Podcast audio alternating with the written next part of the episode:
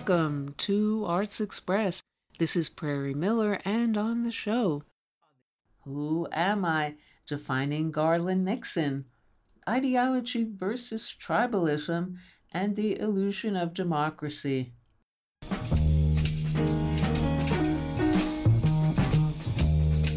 Good evening. My name's Garland Nixon.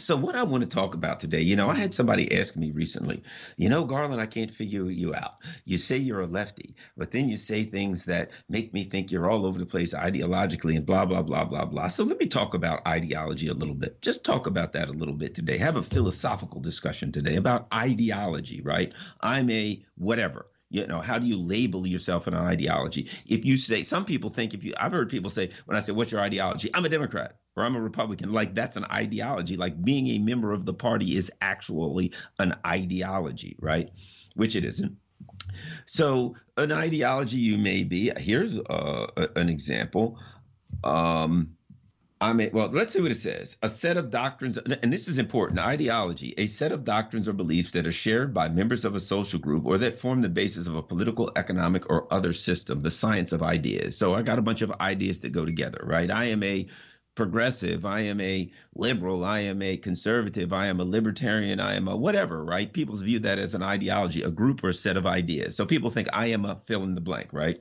I am a none of the uh, above. I don't have a name, I don't have an ideology. I will say I'm a lefty because my um my views align with the traditional left what but the question becomes when you say i'm a lefty i'm a progressive i'm a liberal whatever you know okay that's just a word but it has a meaning. And behind an ideology is a set of ideas, right? And let me put it to you like this. And here's my issue this is why I don't have an ideology. If you say I am a progressive, I am a conservative, I am whatever, right? That's a that is what you see as your method for attaining something. How do you want to get there? Well i'm a liberal so i believe that if we do this this this this will get us where we want to go. What about you? I'm a socialist so if i believe that if we do this this this this and this this will get us where we need to be. What about you? I'm a conservative. I believe this this this this will get us where we need to be. Well here's my first question. Where is it that you believe we need to be before you even think about your ideology, before you try to define your ideology, the first issue is where are you trying to go? What are you trying to achieve? How do you see our society operating best? To me, it's like this I'm going to drive to Philadelphia, right?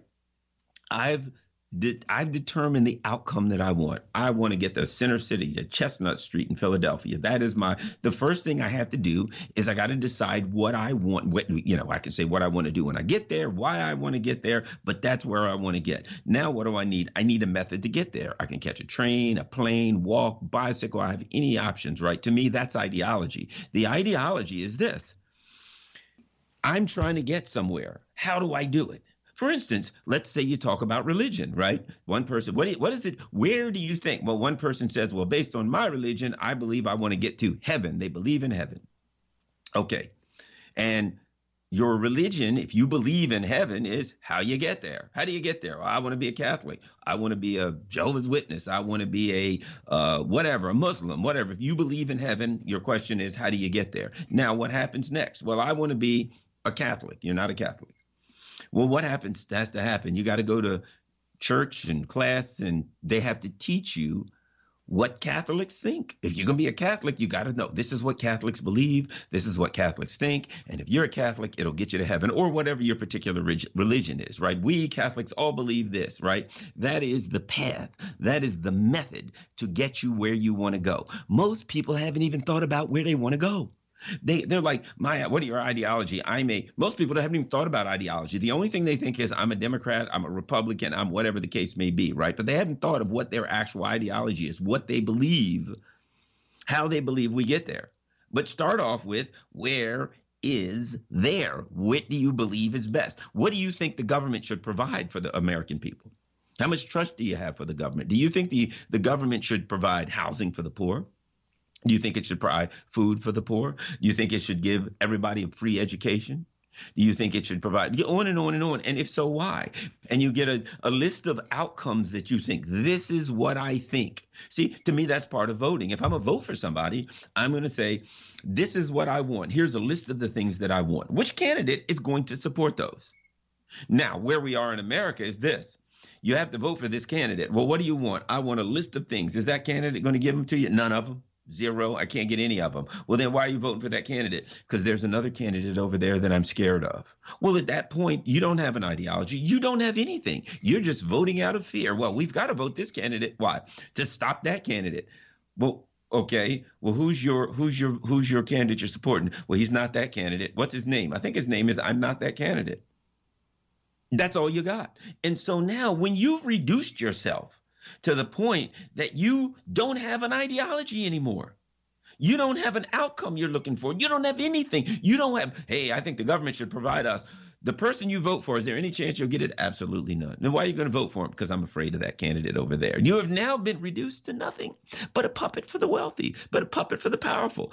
You why what do you vote anyway? You have the illusion of democracy. You have the illusion that you're participating in the choice of the government. But if you have no chance of getting the outcome that you desire, what the heck are you participating in? You're participating in nothing. You're just going through the motions. You know what you might as well do? You might as well stand outside on your front porch and flap your arms up and down like you're like you're flying. You might as well do a rain dance and say that's going to give me the outcome that I want. You probably haven't even thought about the outcome you want, and now you know there's no chance of getting it with the candidate you're supporting, but you're scared of another candidate because you're afraid he'll give you something you don't want. You're going to get that anyway. You're going to get what you don't want. And now you've been reduced to a shriveling mass of nothing, being dragged around by your ears by the wealthy and powerful. And the other part of ideology, let's say you're part of this group, right? I am a fill in the blank. I'm a conservative, I'm a progressive, I'm a whatever, right? You're still focusing on the wrong thing. Here's why because you're focusing on what's imp- the most important thing is how you get there, not where you're going. For instance, America has been taught for years. You got to, in America, this is what you're taught. You got to hate communism and socialism. You got to hate it. It's like a religion in America. Here's the problem. I don't know how many times I've had this happen where I've had people say, yeah, communism, socialism. Oh my God, please. Oh, please. I hate that. We can't ever think about such horrible things. And I'll say, look, do me a favor. What's that? I don't really know that much about socialism and communism. And communism, of course, I'm lying. That's one of the things that I do is I pretend to be ignorant to find out what you know, right? So someone says, "Okay, yeah, that communism." So, oh man, and um, I said, "Yeah, well, I don't know much about it. S- explain to me about this whole communism socialism thing. What is going on? What do they work, believe? How, how's it work?" And you know what I usually get? A blank stare because they don't know. They have no idea. They, they, they hate communism or socialism. They don't even know what it is.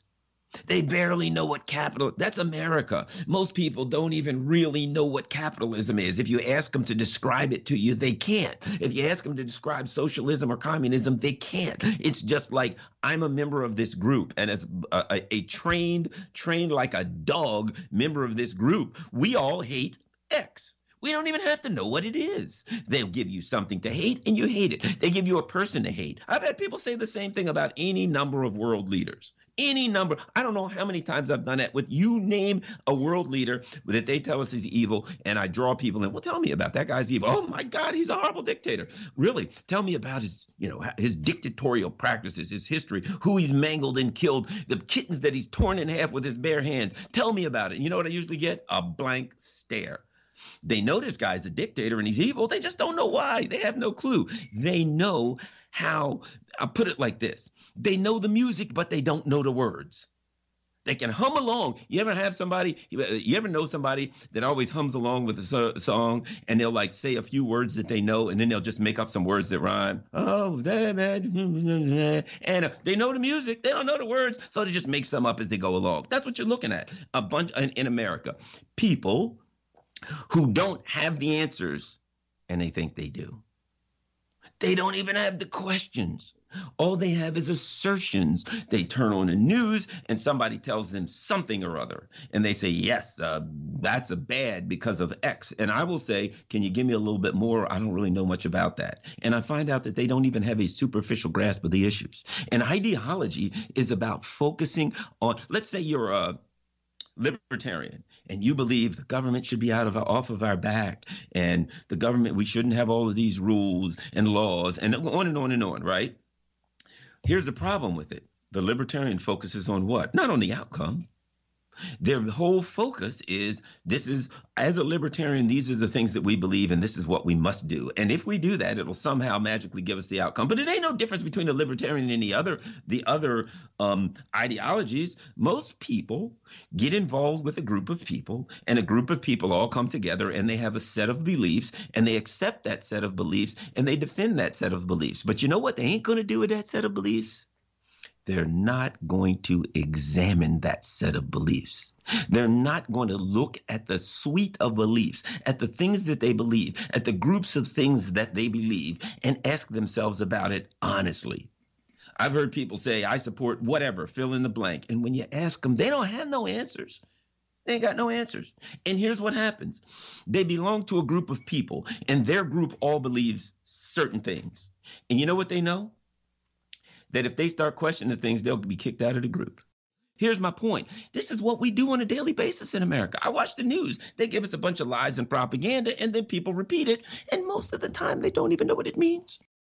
And what they have taught us now when it comes to this ideology business is to focus on the process, to focus on, well, I'm a conservative or I'm a this or I'm a that. Well, he's a conservative, therefore he's evil. No, I'm a liberal. No, I'm a progressive. Well, if you're not a progressive or a liberal or a conservative or whatever the case may be, you're evil. But what they don't, what we're not encouraged to do, and this is what I encourage people to do, I don't care what you are. I don't care what you are. None of my business. Who cares? What I encourage you to do is you're right. I support your right to be whatever you want. But what's important to me, I think, is this. Whatever you are, understand that you have a group of unexamined assumptions. What I'm saying it's important to do is to stop and think about them, to say, I believe this, this, this, and this, and then stop and say, let me, in an unbiased manner, examine those things. Examine those things as if I was another person. Examine those things as if I didn't believe them, if I didn't know they were true. Look at what people say to push back against what I listen to people. Listen to someone who disagrees with me ideologically. Listen to people talk who disagree with me and see what they have to say and see if any of it makes sense or not. Rather than just listen to it critically or listen to them critically just to say you're wrong, you're wrong, you're wrong, you're wrong, listen to it and I actually think does it make sense? Do we have the intellectual and emotional uh, uh, capacity to do that kind of self examination? You know, um, was I forgot who it was Cicero, Plato, Socrates, one of them who said the unexamined life is not worth living. That's what they meant. The unexamined life, the unexamined ideology, you know, the unexamined set of beliefs. You know, um, I was brought up as a Baptist. And when, when I became a teenager, I started examining these things. Eh, well, I believe this, this, this, this, this. And one of the things that came to mind, it just came to my mind. And, and this is important. I thought about this. I think this highly influenced me. Thought I'm a black person. Why am I a Baptist? Why? What, what, what reason? How did Baptist, did Southern Baptist religion find me? And it dawned on me when my West African ancestors came here, they weren't Southern Baptists, were they? When they got off the slave, they got beaten, they got raped, you know, all the things you get, worked to death. But one of the things that they got was converted. And if they didn't get converted, they got beaten until they actually convert. And I realized that Southern, I didn't find Southern Baptist uh, uh, uh, uh religion, it found me that it was beaten into my ancestors and then at some point maybe another the next generation forgot and the next and it, by the third or fourth generation we thought that whoever whatever ancestors i had thought it was theirs. It wasn't originally but they thought it was theirs and by the time it got to me, I was born and we're celebrating. Hooray, give me that old time religion. It's good enough for me. It was good enough for my father, good enough for my grandfather. Okay, maybe not my great grandfather because he came from another, um, uh, from Africa and they had to beat the hell out of him before he would. So it wasn't good enough for him. But once he got it, hey, we all, and I thought to myself, yikes and I just kind of drifted away. And I'm like, ah, I can't do this anymore because it ain't really mine. And I'm thinking that's, you know, and I'm looking at everybody around and they're clapping and they're shouting and they're dancing and they're doing all of the rituals that you do if you're a Southern Baptist. And I realize eh, that was given to me. I ain't saying there's anything wrong with being a Southern Baptist or whatever you are. I'm just saying that's the path that I took. And I talked to my friends, and they're Catholics. A lot of Latinos are Catholics, right? And you're like, okay.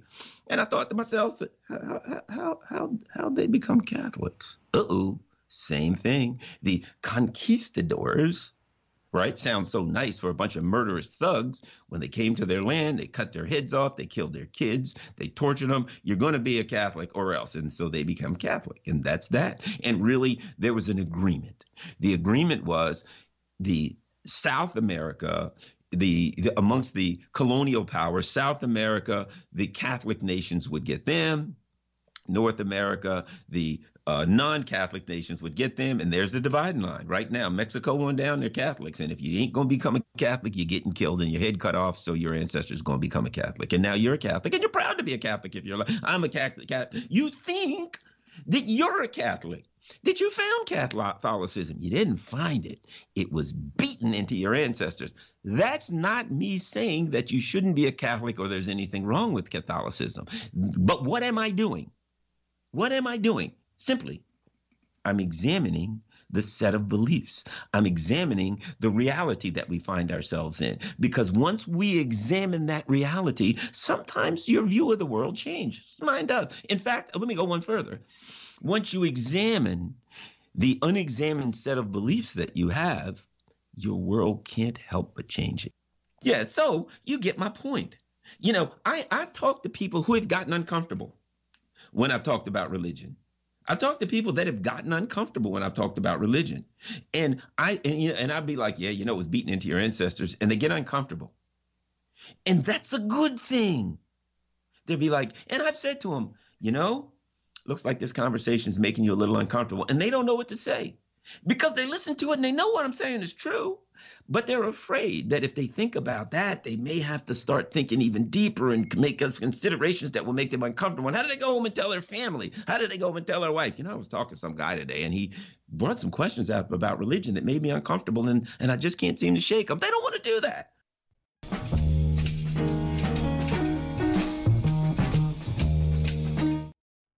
And now on Arts Express.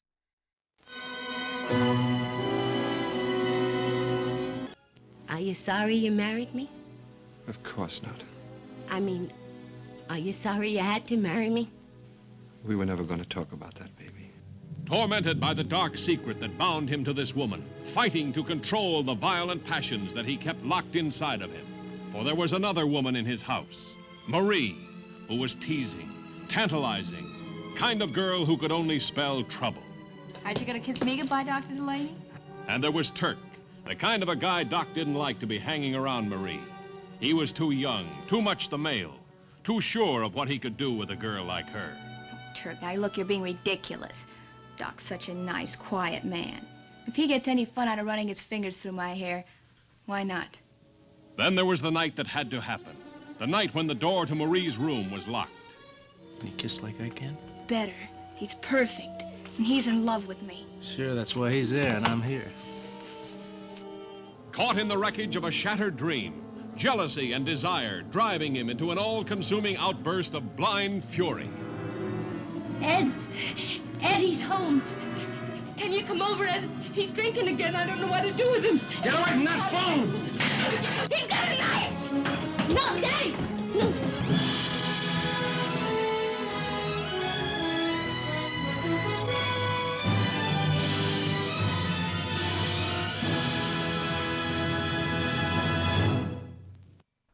Those were scenes from the 1952 screen classic Come Back Little Sheba, starring Burt Lancaster, Shirley Booth, and Terry Moore as well as that seductive femme fatale that comes between them.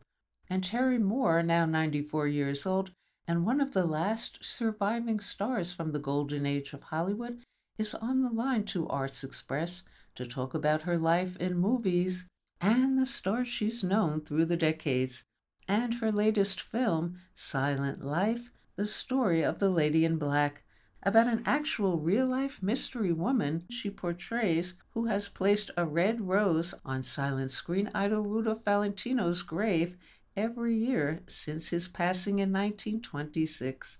First, some scenes from the story of the Lady in Black, then Terry Moore. What is it you want to do, Rodolfo? I want to become famous, for the whole world to know about me. Get in the car, quickly!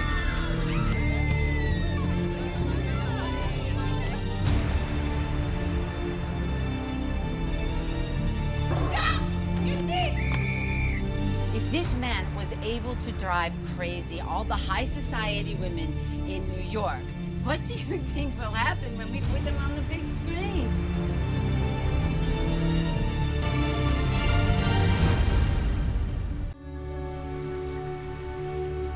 Who's that? That's the lady in black.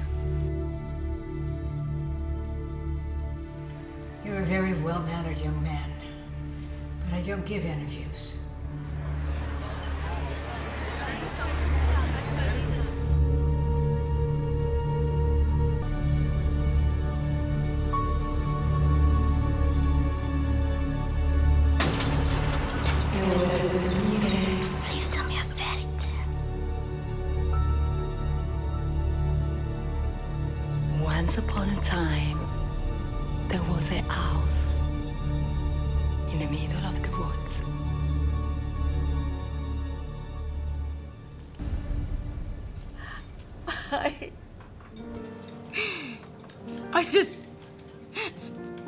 Someone to love me.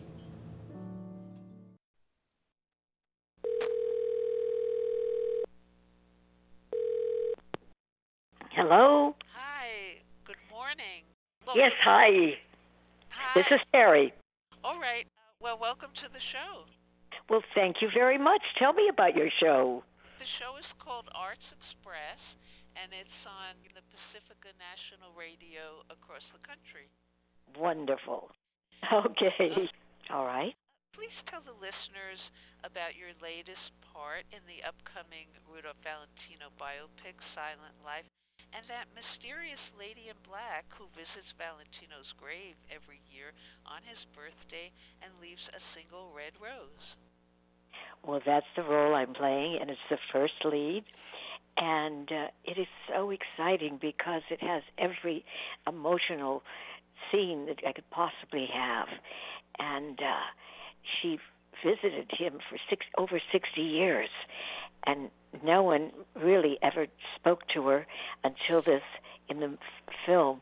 Uh, a a, uh, a a man and his photographers they she decides to speak with them and tell her her story.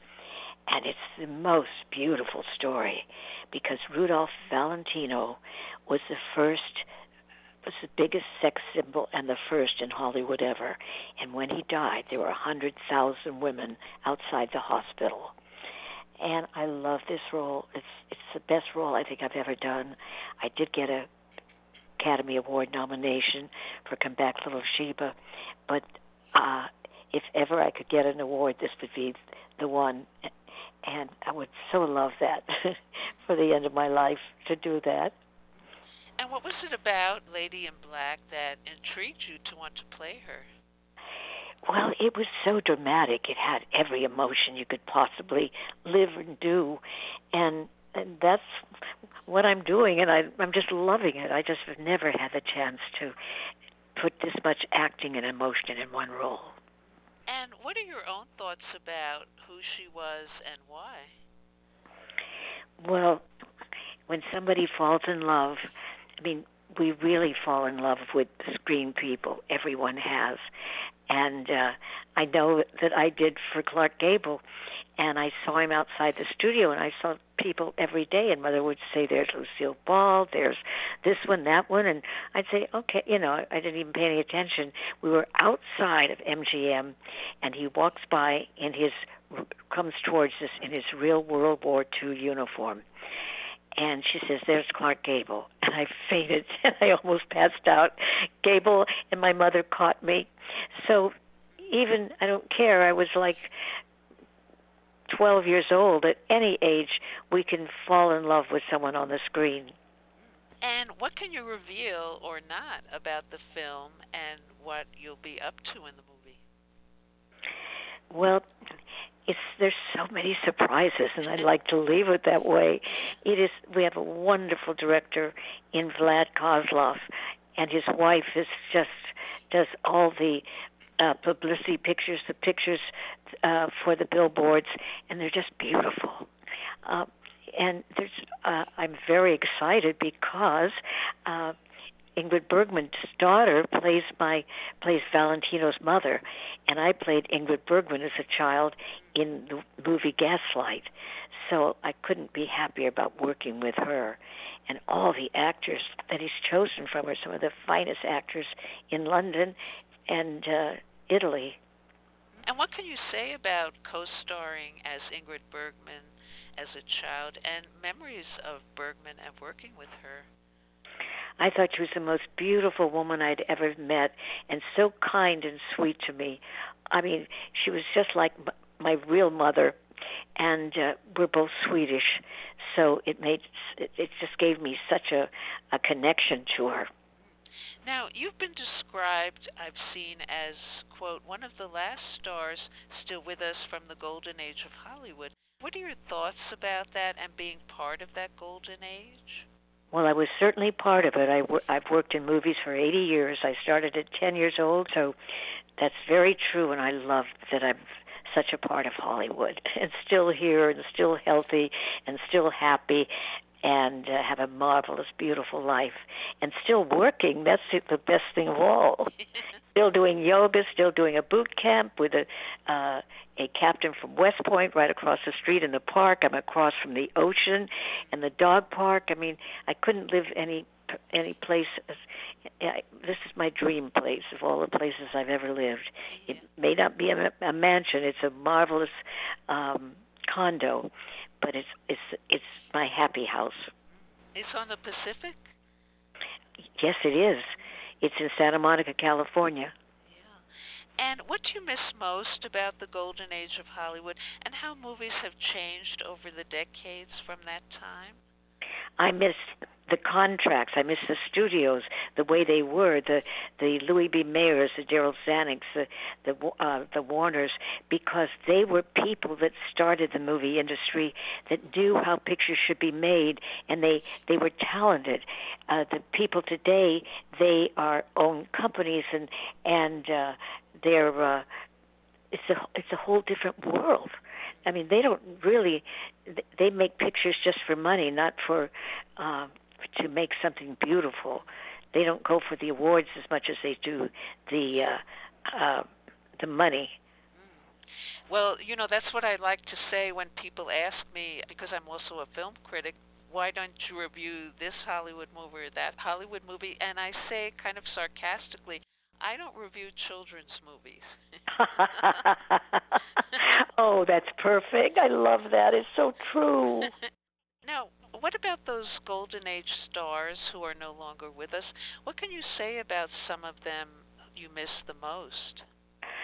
I miss them the most. I mean, they were there's no one like it. Uh, my favorite actor ever to work with was Tyrone Power, and what most people know, know I mean, Gable and Power and Jimmy Stewart, uh, they all they were all uh, uh, signed up immediately after Pearl Harbor. And Tyrone not only was he beloved by people, and his father and his grandfather were big stars on stage, but he in the war was shot down more. He was a Marine. He shot down more enemy planes than any other Marine which most people don't know. So, and Gable was a big hero. Uh, uh, Hitler said, if you shoot, don't, you know, bring him in alive. He wanted to meet him. and uh, um, Jimmy Stewart was a general. I mean, he was unreal. He had such a war record. It was unreal. Now, what about the film which you were nominated for an Oscar for, Come Back Little Sheba? What are your memories of Burt Lancaster and working with Shirley Booth on that film? I uh, Shirley was a great actress to work with, but I expected her to be like my grandmother, and and she wasn't. And so she was a disappointment to me. It was not her fault because I wanted grandma back, and uh, uh, Burt Lancaster just stood by me all the time. If any the director was ever critical of me, he'd say he's really criticizing me, but he doesn't uh, dare to because you know I'm the biggest star on the movie. But he said you're just wonderful in this, and and just remember that. And he was so wonderful to me when I uh, when I'd uh, uh, run into him the rest of my life.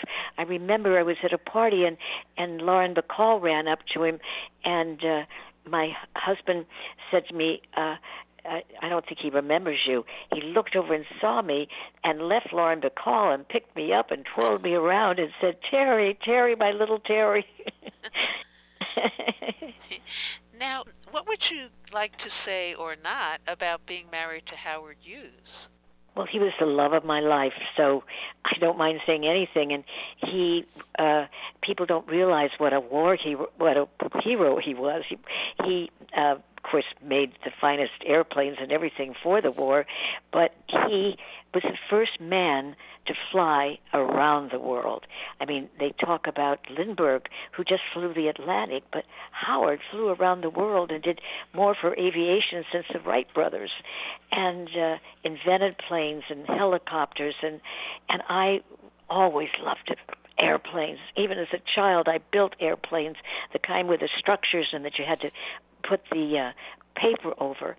And uh, uh, so when he offered to teach me to fly, I jumped at the chance, and I became the third woman in the world to check out in jet airplanes. And he arranged for me to jump with the 82nd Airborne, which I did because I love excitement. I like real excitement, just not movie excitement. And you were friends as well with Marilyn Monroe and James Dean. What are your memories of them? And is there anything you'd like to reveal about either of them that only you know? Well, I Jimmy Dean, all he wanted to be was was uh, Marlon Brando. Loved Marlon, and he'd want me to call Marlon so he could listen in on the phone and he, just hear Marlon's voice.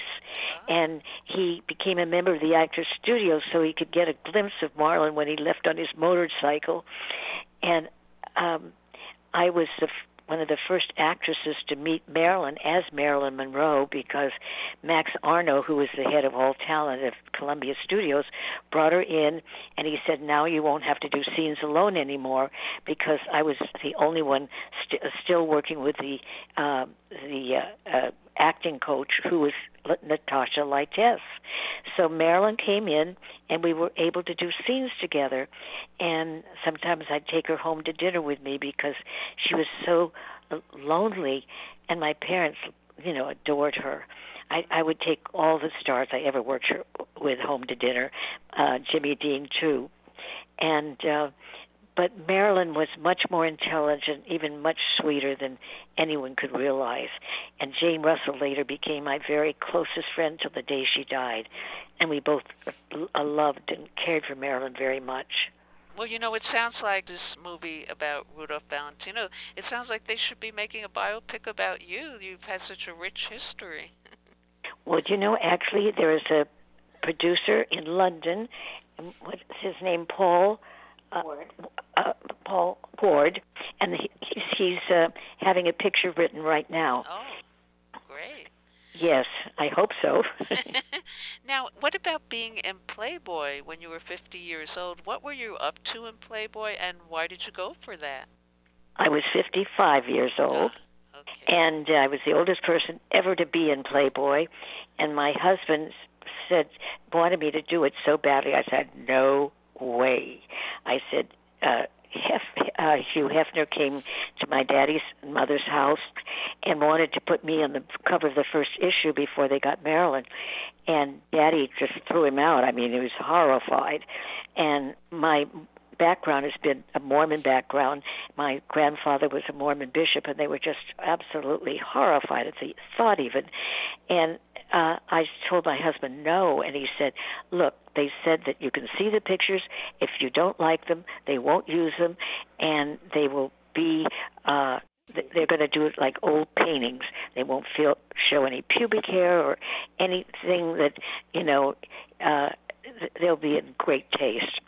So I I disagreed for a long time. I finally agreed, and they I never, when I saw the pictures, they were the most beautiful pictures that I'd ever had in my life. I mean, and I was so thrilled about him. I finally, with his coaching, uh, and and begging me to do that, let them go.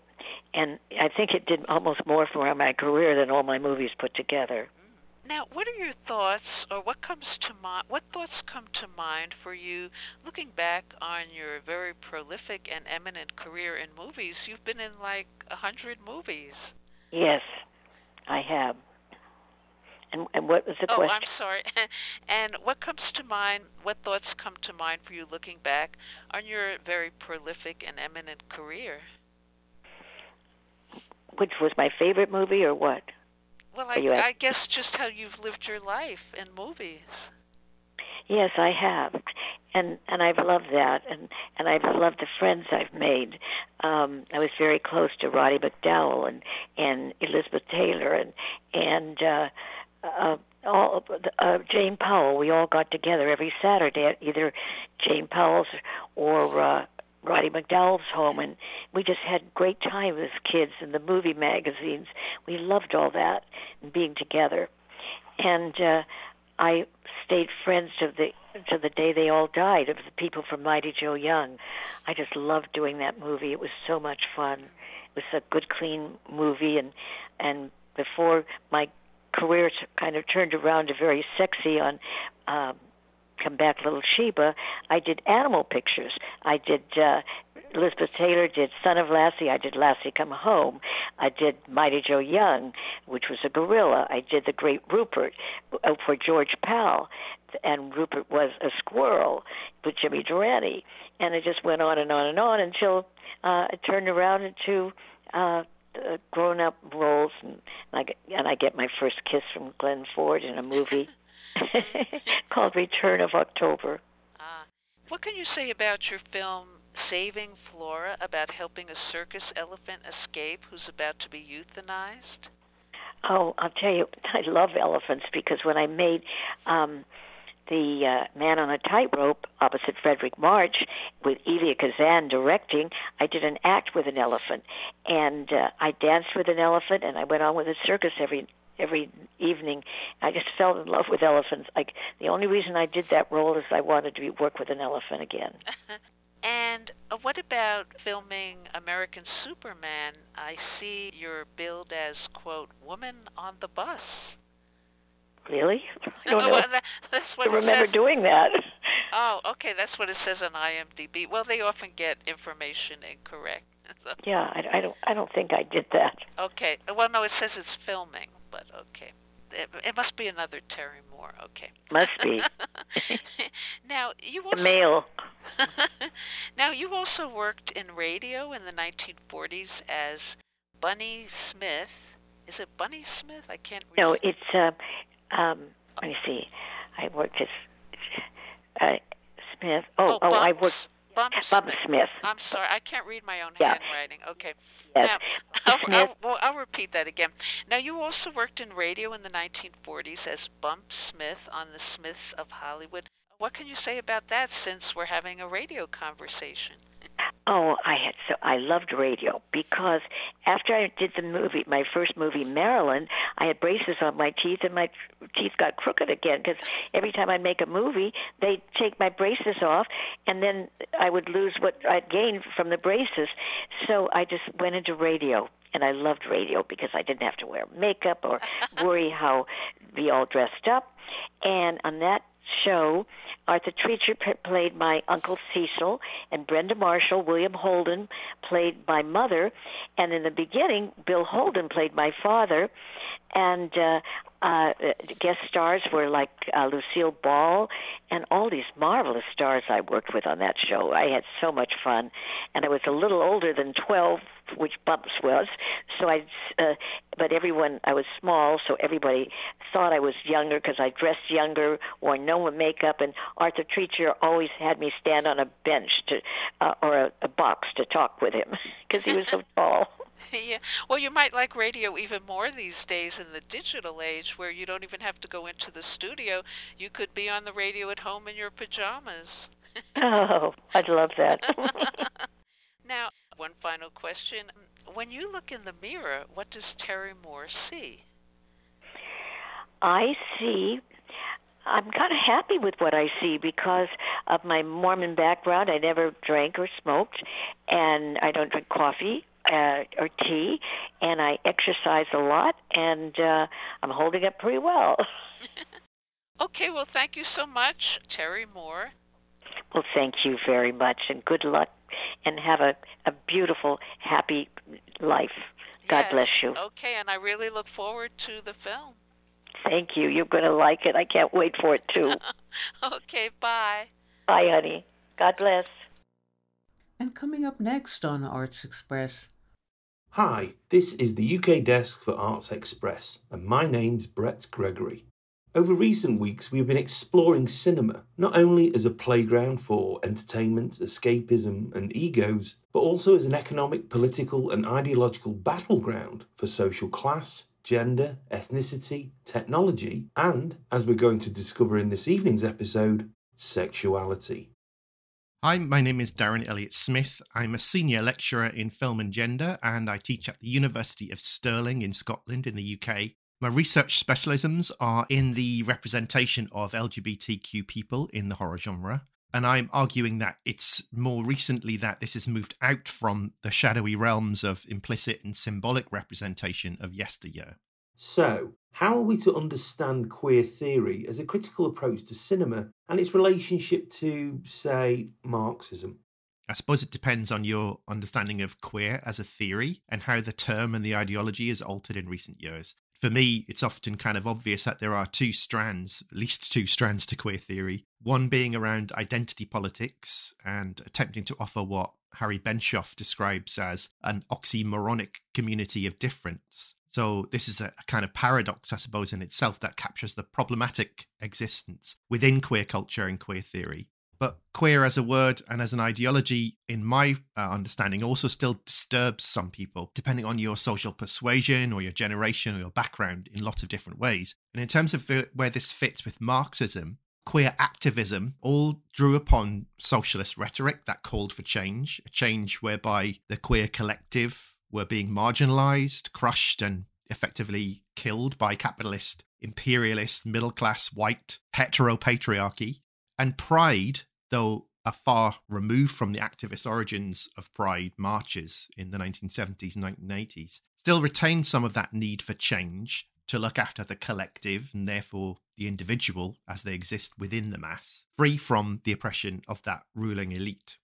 And how does this inform a queer understanding of the horror genre in particular? Interestingly, many of the works of early horror film theorists in the 1970s particularly the definitive work of queer film scholar Robin Wood, utilized both a, a, lesbian and gay approach with a socialist and Marxist approach as well. So he argued that using a little bit of psychoanalysis merged with Marxism, that those ideals and energies that don't fit the bourgeois capitalist imperialist and white patriarchal culture of production and reproduction are cast out as other across this imaginary border which then set up the binary of us versus them. The problem is that actually within horror and within a lot of gothic narratives, the them or they sometimes come back. In fact, they always come back. Repression and oppression eventually is shown to fail in the horror narrative, causing this monster, creature, killer, or infection, whatever it is, to come back and, and threaten that pure individual that's meant to represent the us. Can you give us a specific film example where the us and them binary becomes blurred? In kind of focusing on this theory, he collapsed the us versus them binary. And we see this most critically skewered in films like George Romero's Night of the Living Dead, whereby the undead, the zombie, the returned kind of reanimated corpse, who once was human, once was us, become a them figure. And then they return to assimilate everybody else into this undead horde where children eat parents and the sole survivor, which in this case is Ben, black male, is gunned down by white vigilantes at the end of the film who mistake him for one of them. Uh, even though he's not zombified, he's actually still human and very much alive. And Romero's point is that the gun toting white male doesn't see any difference, actually. All exist in an othered state. So, what is the scope of horror films and television shows which is under consideration here? Queer horror, although I'd argue that all horror is queer in that it seems to represent the odd, the strange, the non normative, and as a genre, it seeks to distress, to upset, and to challenge and to scare. It's for me, a set of films and TV shows that are made normally by LGBTQ creatives that foreground queerness as an element of representation in some way.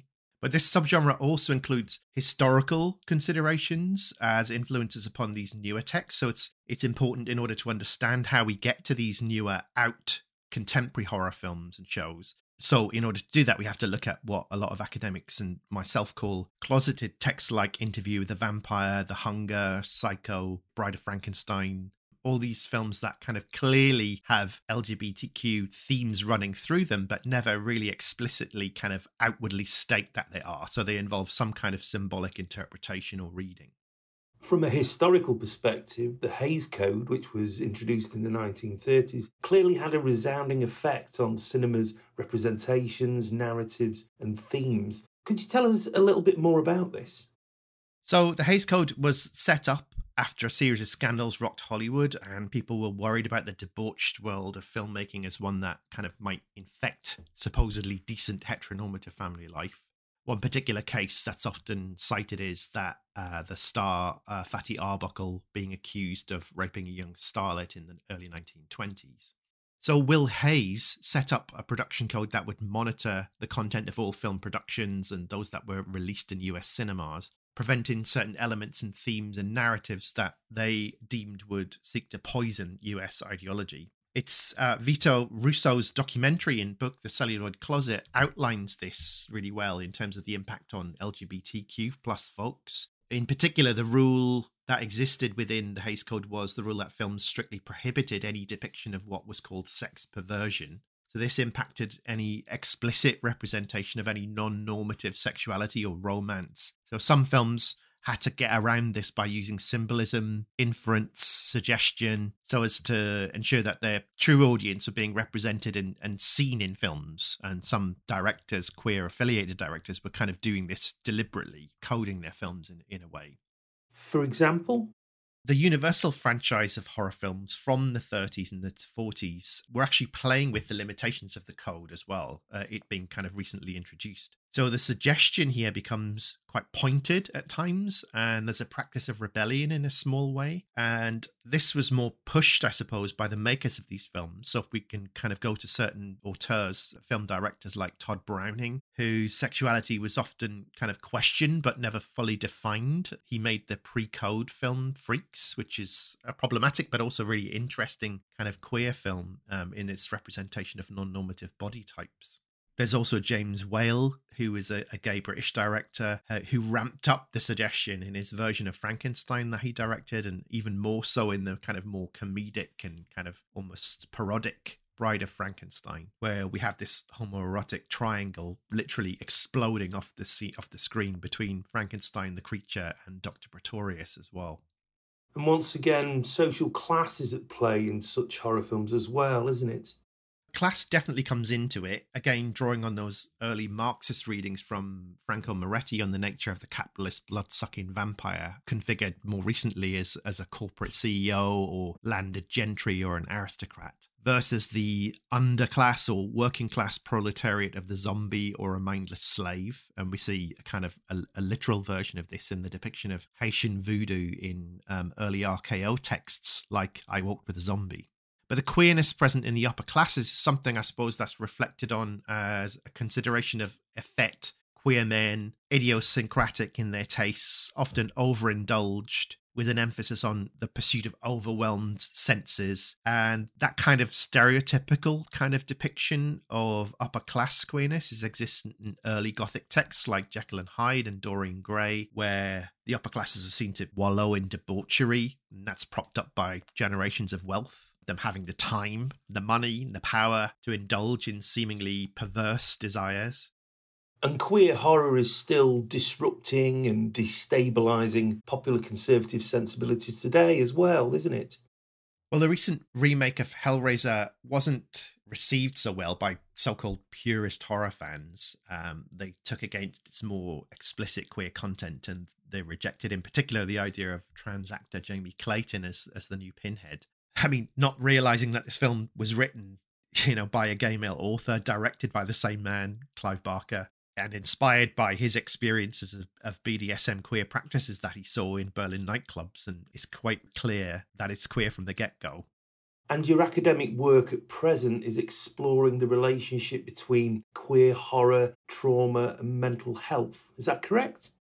So, my recent work looks at the impact of, of neoconservative, neoliberal ideologies upon the LGBTQ individuals' mental health and how horror and gothic is often the go to genre for the representation of this. So, recently we've seen a few films that foreground this utilizing horror tropes Hypochondriac from 2022 focuses on this young man who fears that he's inherited his, his mother's mental illness, but sees himself split into two versions of himself. One is a wolf man, the other is this kind of non normative, seemingly kind of normal queer individual. And other films like Thelma from 2018, which is a Swedish supernatural film about a girl with Carrie like powers who comes to terms with her own lesbianism that has been repressed by her staunch religious parents. And even the recent series of American Horror Story, uh, NYC, attempts to come to terms with personal and cultural trauma that's affected the queer community and also you know across the world, but particularly in New York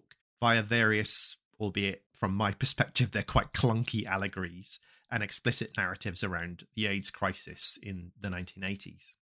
And we must never forget that with the current rise in right wing attitudes in both the US and the UK, there are real lives at stake here. So it seems that in the past few years, that actually things have become even more obvious that being different, being LGBTQ in today's world can be scary. Our rights are being taken away one by one, these hard won equalities that have been rolled back, and our existence as legally equal is increasingly becoming very precarious. So it's a really interesting time, I think, for theorists to, and also from filmmakers to to kind of think about the ways in which we can kind of start to kind of think about how cultural theory that once oppressed and stigmatized queer people is now being reinterpreted, re-expressed and represented to allow queer filmmakers and theorists to take up that mode of address that can offer critiques of the establishment and of also our own subcultures and of those that still oppress us. Fantastic, Darren. It's been an absolute pleasure having you on the show. Your cinematic observations have been both illuminating and important. This has been the UK desk for Arts Express, and I've been Brett Gregory. Cheers.